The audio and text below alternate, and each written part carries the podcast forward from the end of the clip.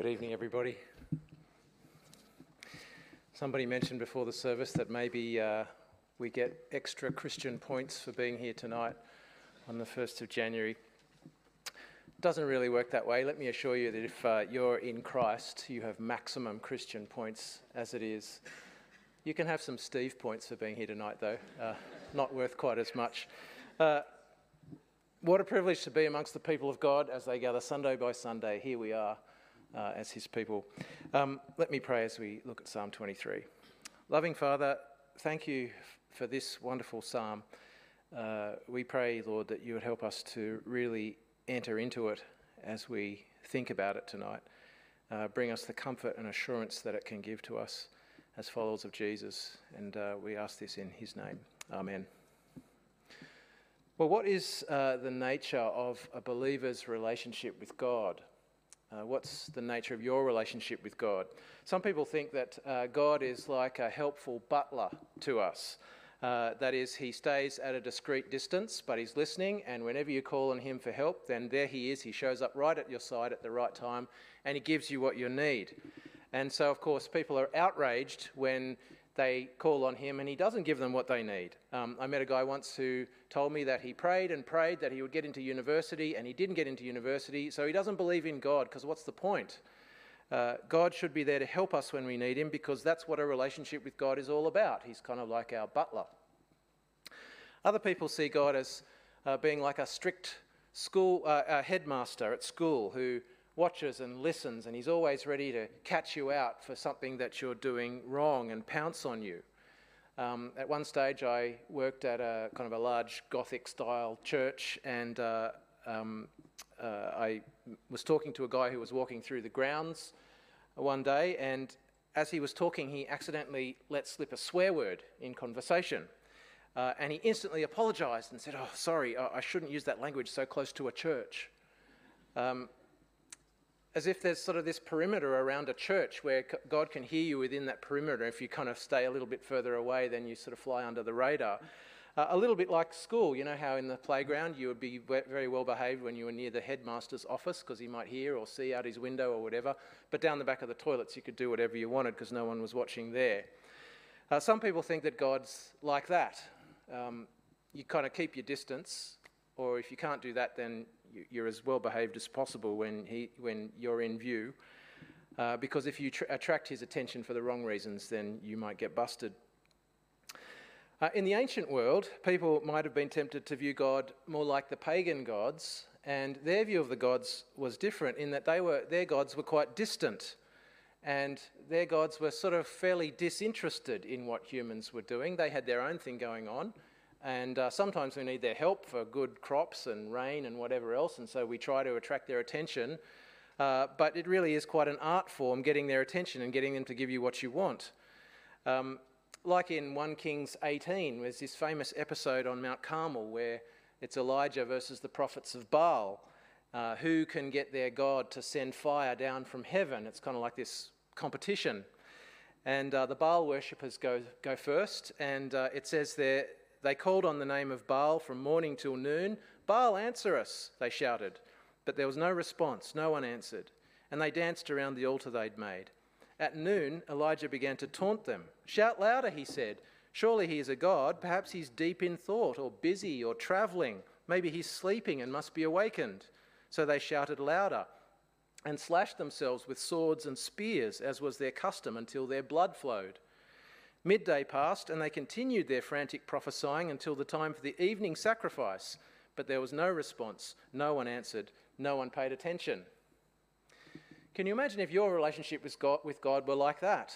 God were basically doing his own thing, and you've got to really work out how to get his attention if you want something from him.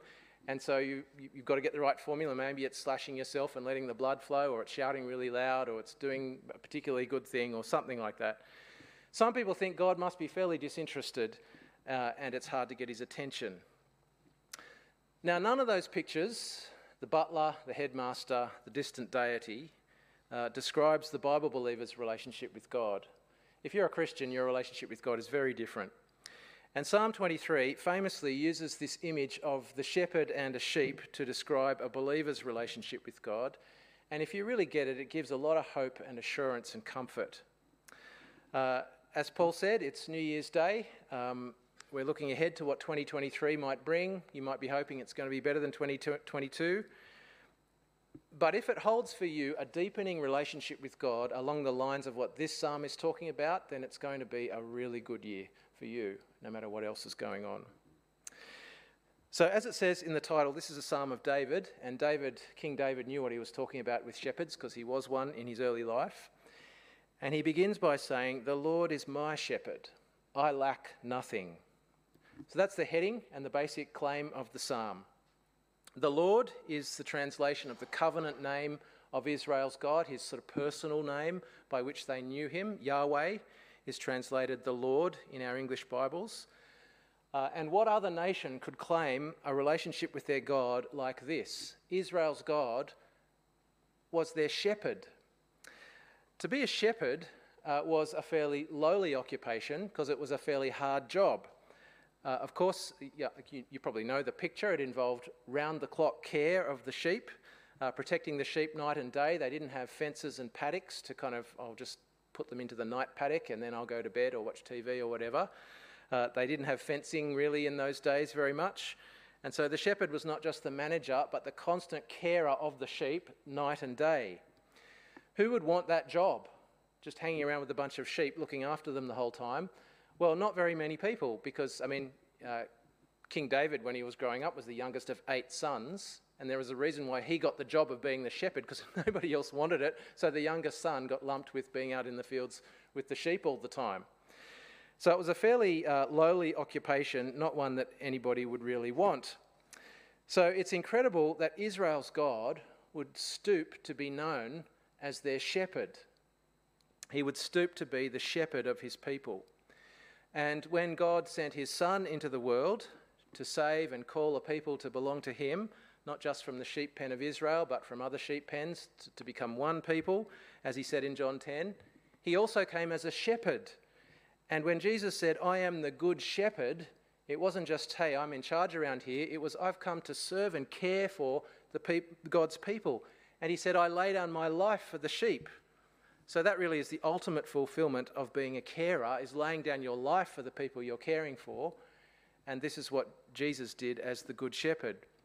And this is why a follower of Jesus can relate to Psalm 23, maybe even better than an Old Testament believer, because we know Jesus as our carer. So we can relate to what's being said here about the Lord.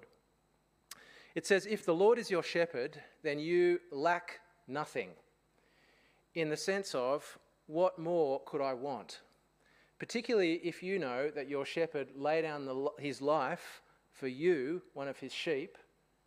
Could you really say, Oh, well, God, but you haven't given me this and you haven't given me that and you haven't given me the other thing? I lay down my life for the sheep. And so it's appropriate for, for us to say, Well, I lack nothing, if that's what he's given for us.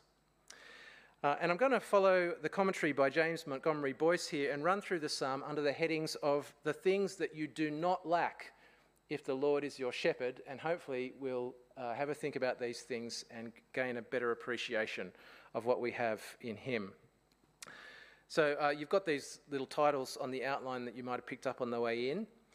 Firstly, if the Lord is your shepherd, you do not, you do not lack rest. Verse 2 He makes me lie down in green pastures, He leads me beside quiet waters. Interesting that the psalm begins with the idea of rest. Um, a relationship with God does not begin with a struggle to get into a relationship with God.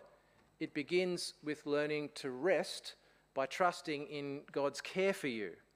So that's what a Christian is, is somebody who trusts in Jesus to look after them in a sense.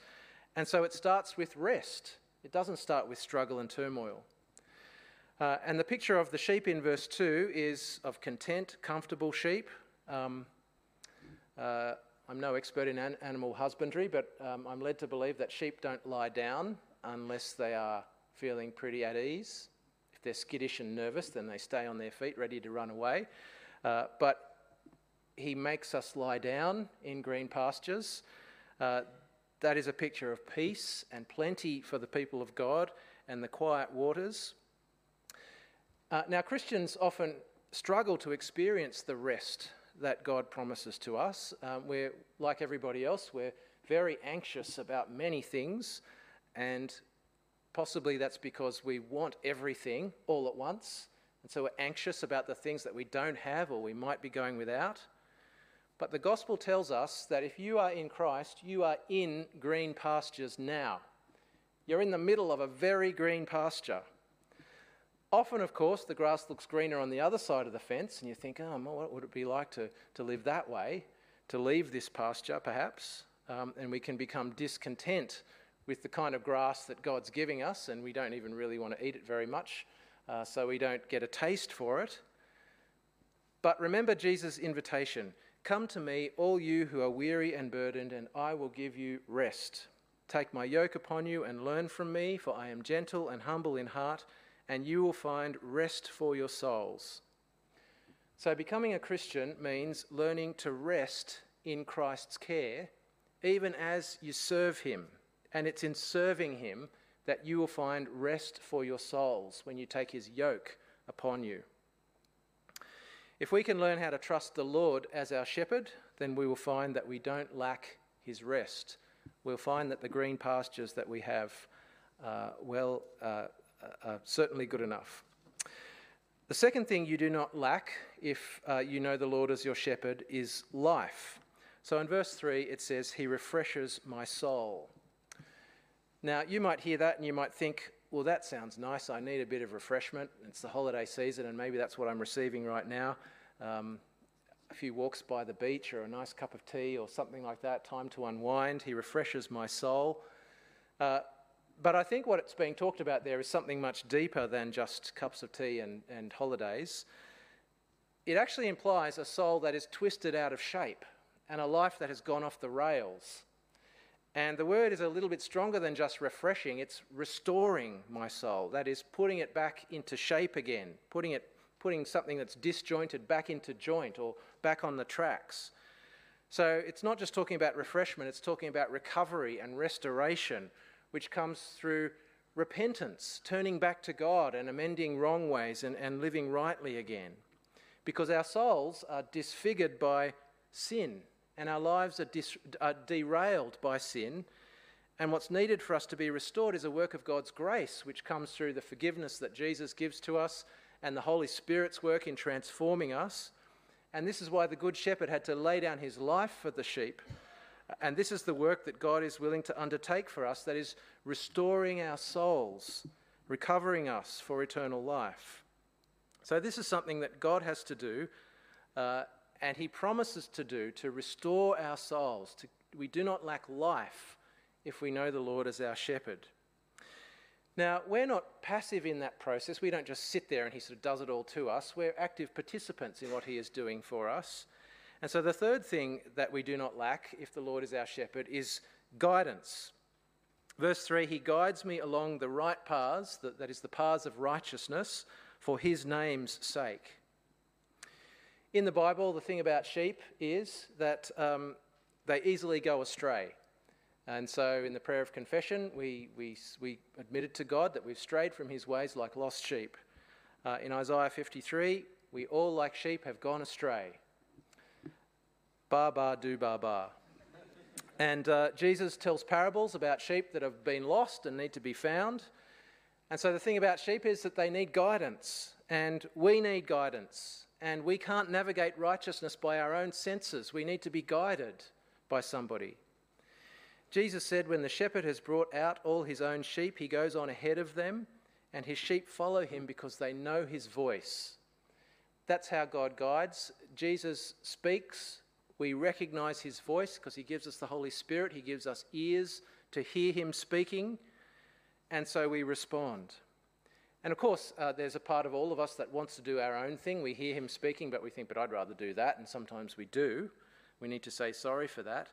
But at least as Christians, we, we are being guided and we do know better, and our shepherd is, is working for us to guide us. And it is such a privilege to have a shepherd who is guiding us. I mean, you think about somebody who doesn't know the Lord Jesus, what are they following? I mean, do they have a guide? They're, they're following their own noses, they're following one another, they're, they're following whatever sounds good at the time. I think that's the direction I'll take my life in. But if you're a Christian, you have a shepherd, you have a guide, somebody who is calling to you and you're responding. So you do not lack guidance if you have the Lord as your shepherd. The tone changes a little bit in verse 4. Um, if you have the Lord as your shepherd, you do not lack safety. Even though I walk through the darkest valley, I will fear no evil, for you are with me. Your rod and your staff, they comfort me. So note that the paths of righteousness in verse 3 may still lead us into the darkest valley in verse 4. God's not promising comfort and ease at every turn. And that phrase, the darkest valley, um, probably includes the idea of death. In the old translations, it's the valley of the shadow of death, which implies not just the worst of experiences in, in this life, but also death in the end. And so it's extraordinary reassurance here that even in those circumstances, and even in, in death, I will fear no evil, for you are with me. So God is with us through the darkest valleys of life and even in death.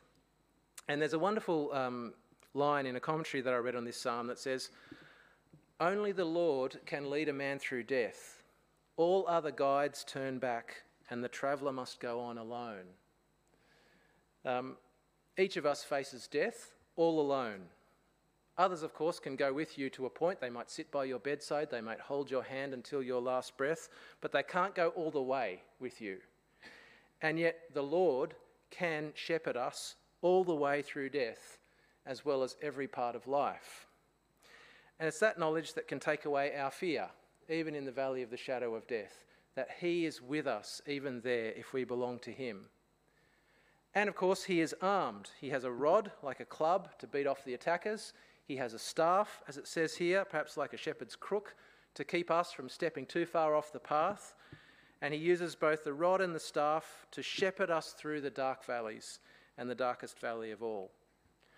Christians may not always feel safe, and we may not always feel like God is with us, but if you are in Christ, then you can know as a fact that God is with you, even if you don't feel like it always you can know that God is with you. Even in the darkest valley, you can know that you are safe because He's with you. So a shepherd does not lack safety. Uh, uh, sorry, a sheep does not lack safety if they have the shepherd with them. Fifthly, you do not lack victory. Uh, verse 5 You prepare a table before me in the presence of my enemies. You anoint my head with oil. My cup overflows. Now, quite clearly at this point, uh, the psalm leaves behind the image of the sheep and the shepherd. Um, if you're trying to read that into this verse, then you're picturing sheep sitting around a table drinking from cups. Uh, that doesn't really work so well. Um, but this is a picture in verse 5 of the end when the defeated enemies of God witness the victory celebration of God and his people, and the blessing of God's people is complete at this point. Um, one day, having been through everything, we will sit down to a well prepared table in the end. Our heads will be anointed in blessing, and our cups will overflow. And of course, that's an image that Jesus picks up when he talks about the end time banquet of the kingdom of God. If God is with us now, then we are assured of victory in the end. That's, we know that's where we're headed uh, because he is taking us there. And so, uh, uh, lastly, if you know the Lord as your shepherd, you do not lack a home. The victory banquet of God is not just a one time thing and then you go back to your life. That was fun, thanks very much. No, what it is is a homecoming celebration. It's the first meal for the rest of eternity with God.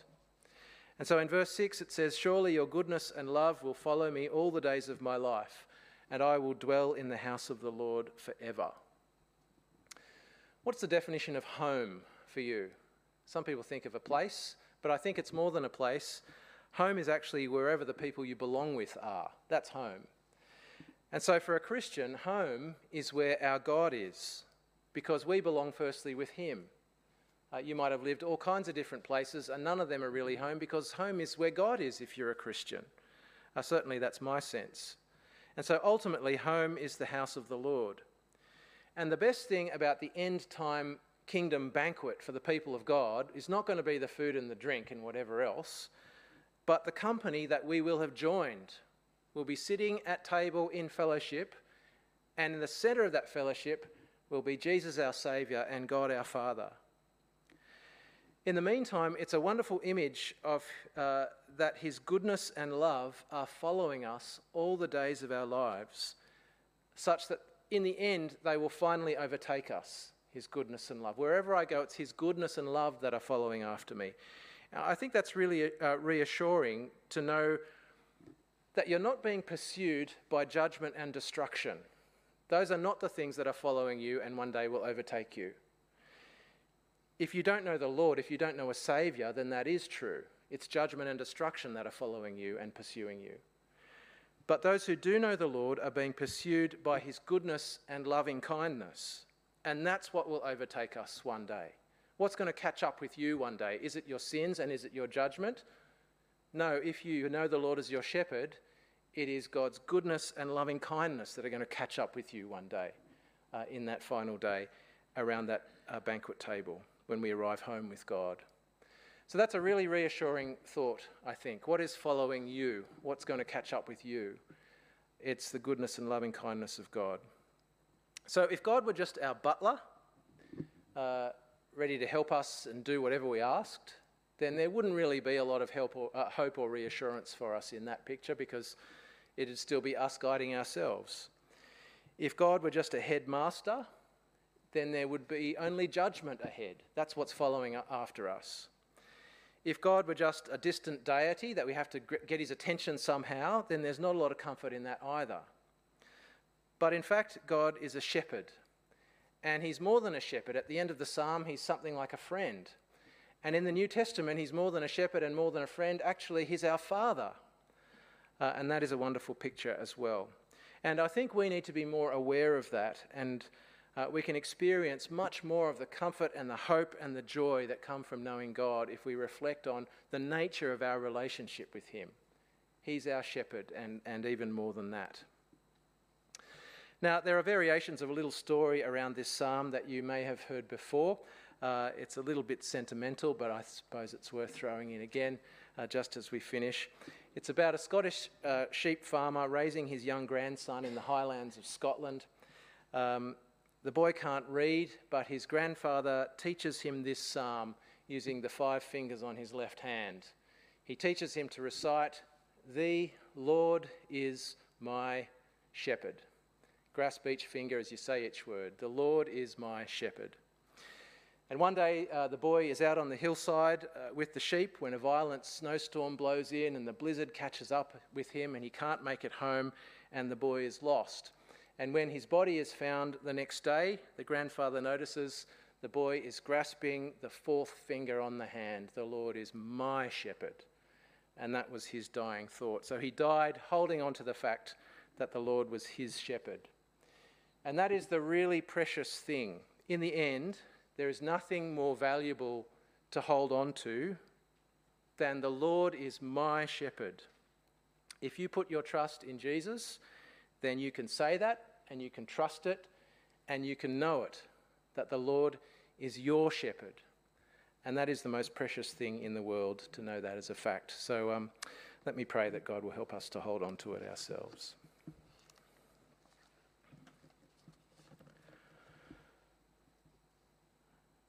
Loving Father, we pray that uh, you would help us to appreciate the way that you relate to us and the kindness with which you do so. Do so. Uh, we don't deserve to have the care that you show to us, uh, but you show it to us nonetheless. We thank you for the privilege of knowing you as our shepherd through your Son Jesus, the Good Shepherd. Uh, Lord, please help us to trust you and to know the comfort of knowing you in this way. And we pray this in Jesus' name. Amen.